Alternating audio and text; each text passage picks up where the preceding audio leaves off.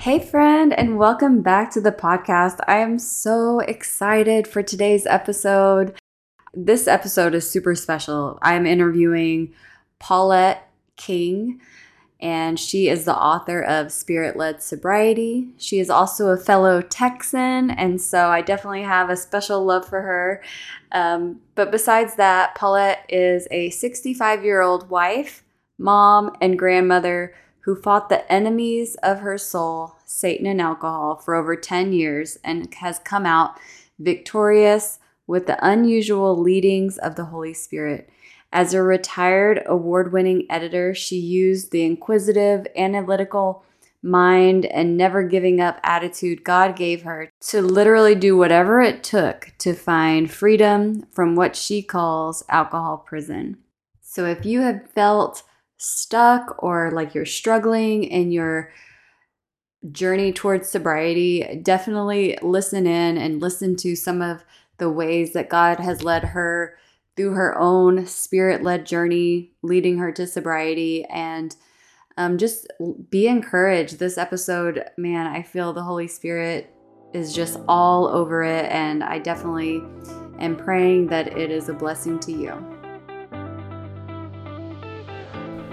Hey, friend! Welcome to Beyond the Booze. I'm your host, Victoria Plummer, daughter of the Most High, wife, boy mom, and multi passionate entrepreneur. I know that you are sick of wallowing in shame after another night of binge drinking. I know that you want to quit, but you can't imagine a life without alcohol. My mission is to set you free from the lies fears, and habits that are keeping you stuck in a toxic relationship with alcohol. In this podcast, you'll learn about spiritual growth, personal development, healthy lifestyle habits, and recovery education so that you can start living a life you love. If you're ready to take your power back, grow in your faith, and live a more purposeful life, you are in the right place. Whip up your favorite mocktail. Let's do this. Welcome, Paulette. I am Hi. so excited to have you here. Thank you very much. I'm very happy to be here. I feel like I know you. We've been chatting off and on uh, online for quite a while now, so it's it's really fun to meet you face to face, so to speak.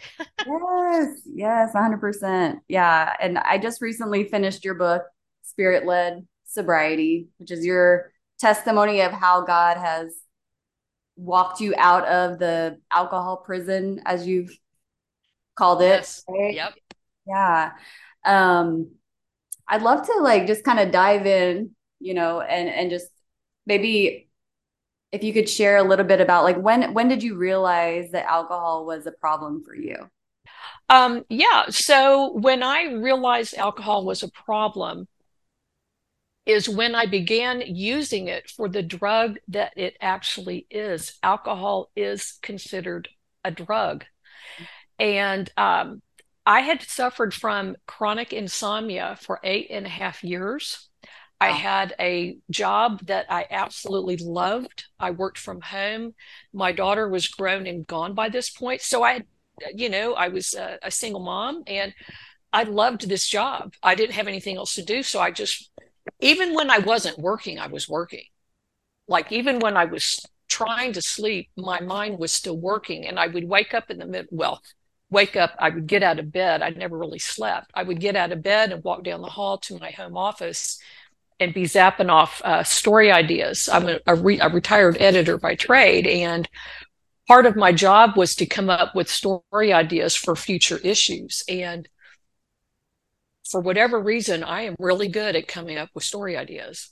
And yeah. so I just could not turn it off. And my boss was just thrilled with my performance. And um, anyway, I developed chronic insomnia for eight and a half years. And when I say chronic, I mean it was a serious problem. And I ran into a girlfriend from high school after I remarried. And we ended up having uh, either lunch or dinner. I don't remember. It was a long time ago, but I was telling her we were just catching up as you would. And I mentioned my insomnia problem. And she said, Well, oh my gosh, just have a glass of wine. That'll help you relax and fall asleep. And, you know, here's to show you how little alcohol was to me. It never occurred to me to have a drink of wine before going to bed ever. And right. so I talked it over with my husband, Preston, and he's like, Well, gosh, you tried everything else. Sure, go ahead. Because I had never had a problem. So it was no big yeah. deal. How old were well, you at that point? I'm just curious. Um, let's see, I'm 65. I was probably in in my mid 50s. Okay. Okay. Yeah. Or, or between 50 and 55. If, okay. If that's yeah. I can definitely pinpoint it between 50 and 55. And, you know, so I don't know why, but my brain really attached to alcohol as a solution for the sleep problem. Mm. And I know that it was very weird because this addiction, or whatever you want to call it, it took hold, Victoria, in about a week, it took about a week, my brain immediately like, this is the answer. And I would drink, it would help me fall asleep. And, but you know, alcohol is a stimulant and a depressant. And I would wake up at that, you know, midnight, three, you know. And when I would wake up in the middle of the night, I would literally just drink another glass. I would take it as it was an over counter aspirin, a Tylenol. That's how my mind viewed it. This is what's working. Take another drink. And um, I remember very clearly going outside one afternoon about a week after this. And I said, Preston, my something's wrong with me. My brain is different. And I'm not processing alcohol. Like something's wrong and it's alcohol and but i can't stop. It's helping me fall asleep but i'm i think i'm drinking too much. And um so yeah that's how i that's how i got started. Yeah and so you so you realized kind of pretty early on that like like it was a problem like from the get-go?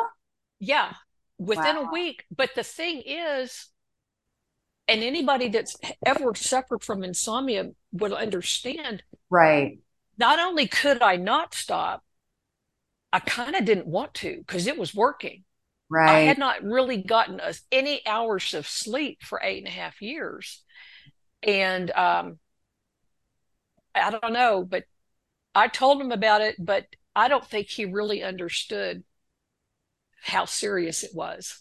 Mm-hmm. and i hid my drinking for years. And, you know, it's the train only goes one way. And the longer you drink, when you have, when your brain is addicted, the faster the train goes and it only heads in one direction. And I went from drinking, you know, two or three glasses from the time I went to bed to the time I got up for the day to a whole bottle. And then it would be like two bottles and what he didn't know is that when he would go to work, I would still be drinking throughout the day because the quality of my sleep was just so I was grateful to get even an hour or two, but the quality was so horrible.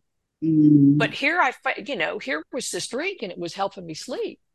So I just would drink throughout the day. And then finally, like by two o'clock, I would force myself to stop drinking, take a shower, do hair and makeup because you know, I wanted to look nice. I hadn't been married.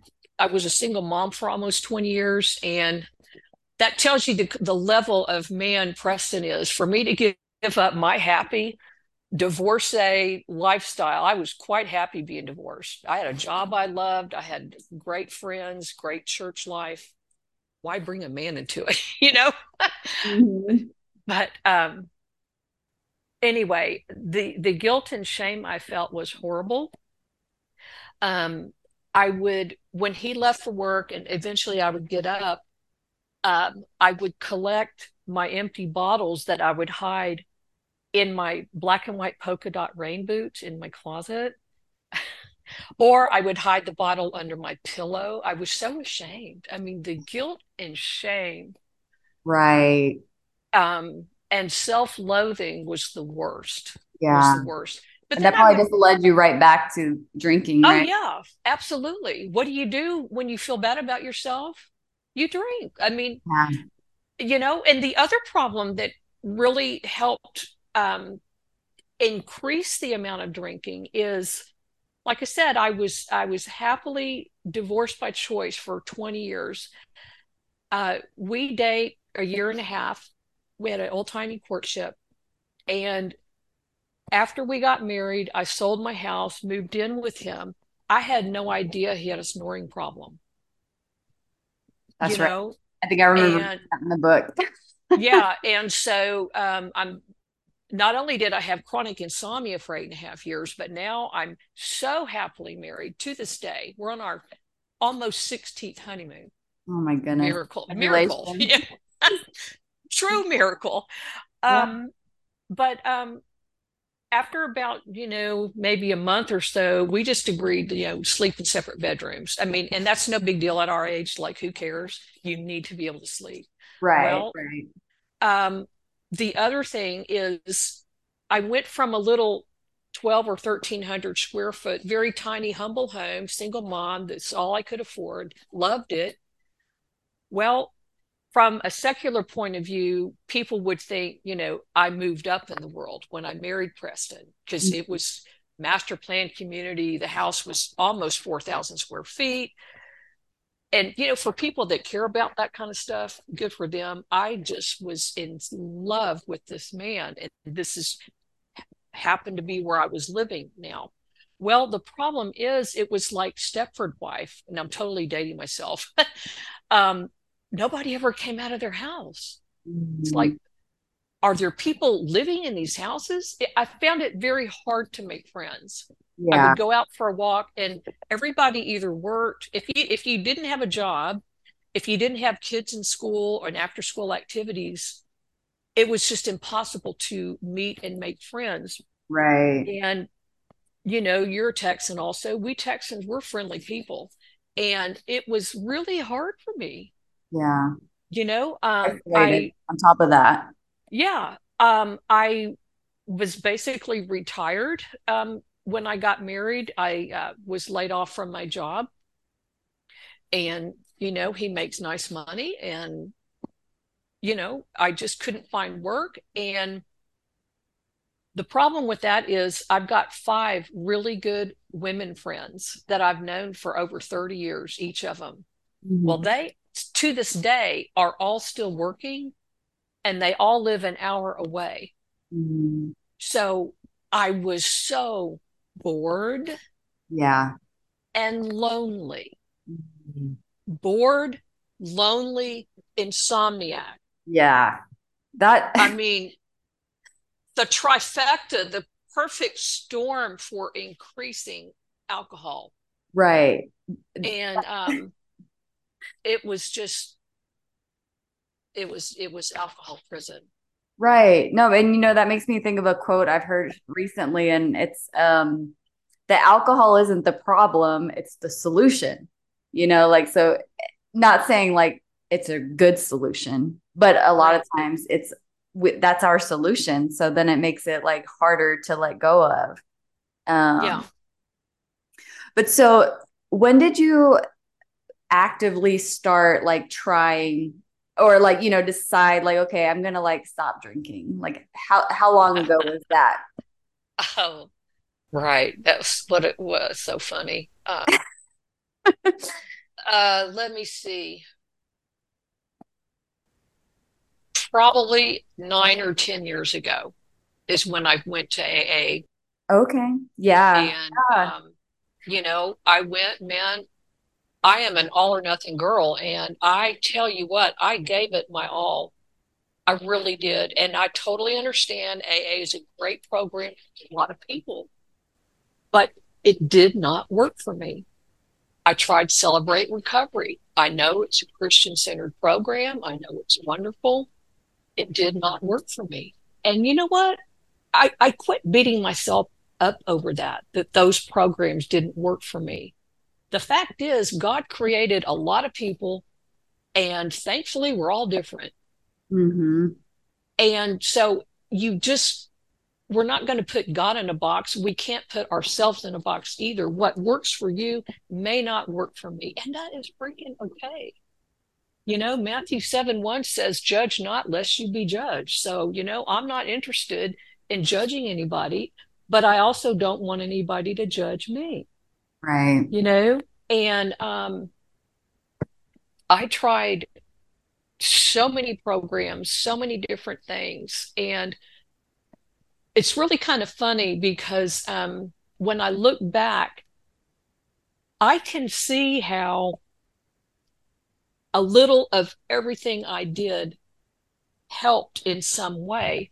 And the reason I can say that, Victoria, is because I was noticing longer periods of wellness.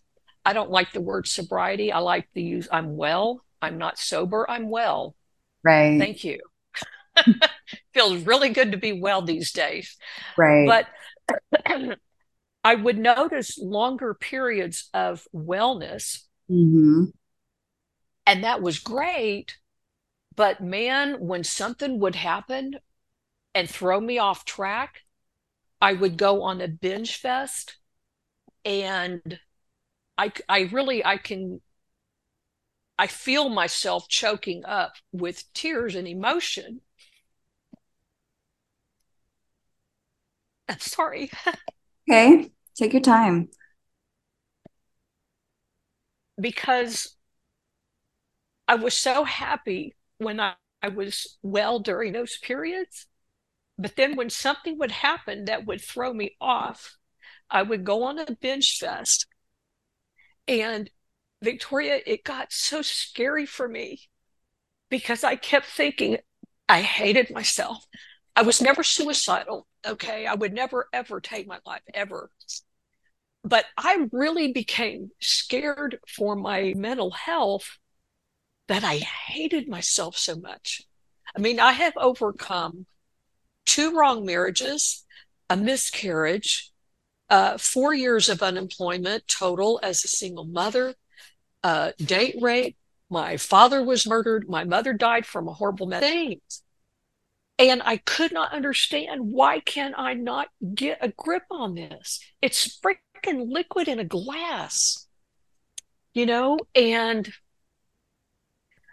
I don't know. I it is by the grace of God that I just never gave up on myself. I am my father's daughter. And I mean, I just refused to quit trying. No yeah. matter what, until I died, I was going to keep trying.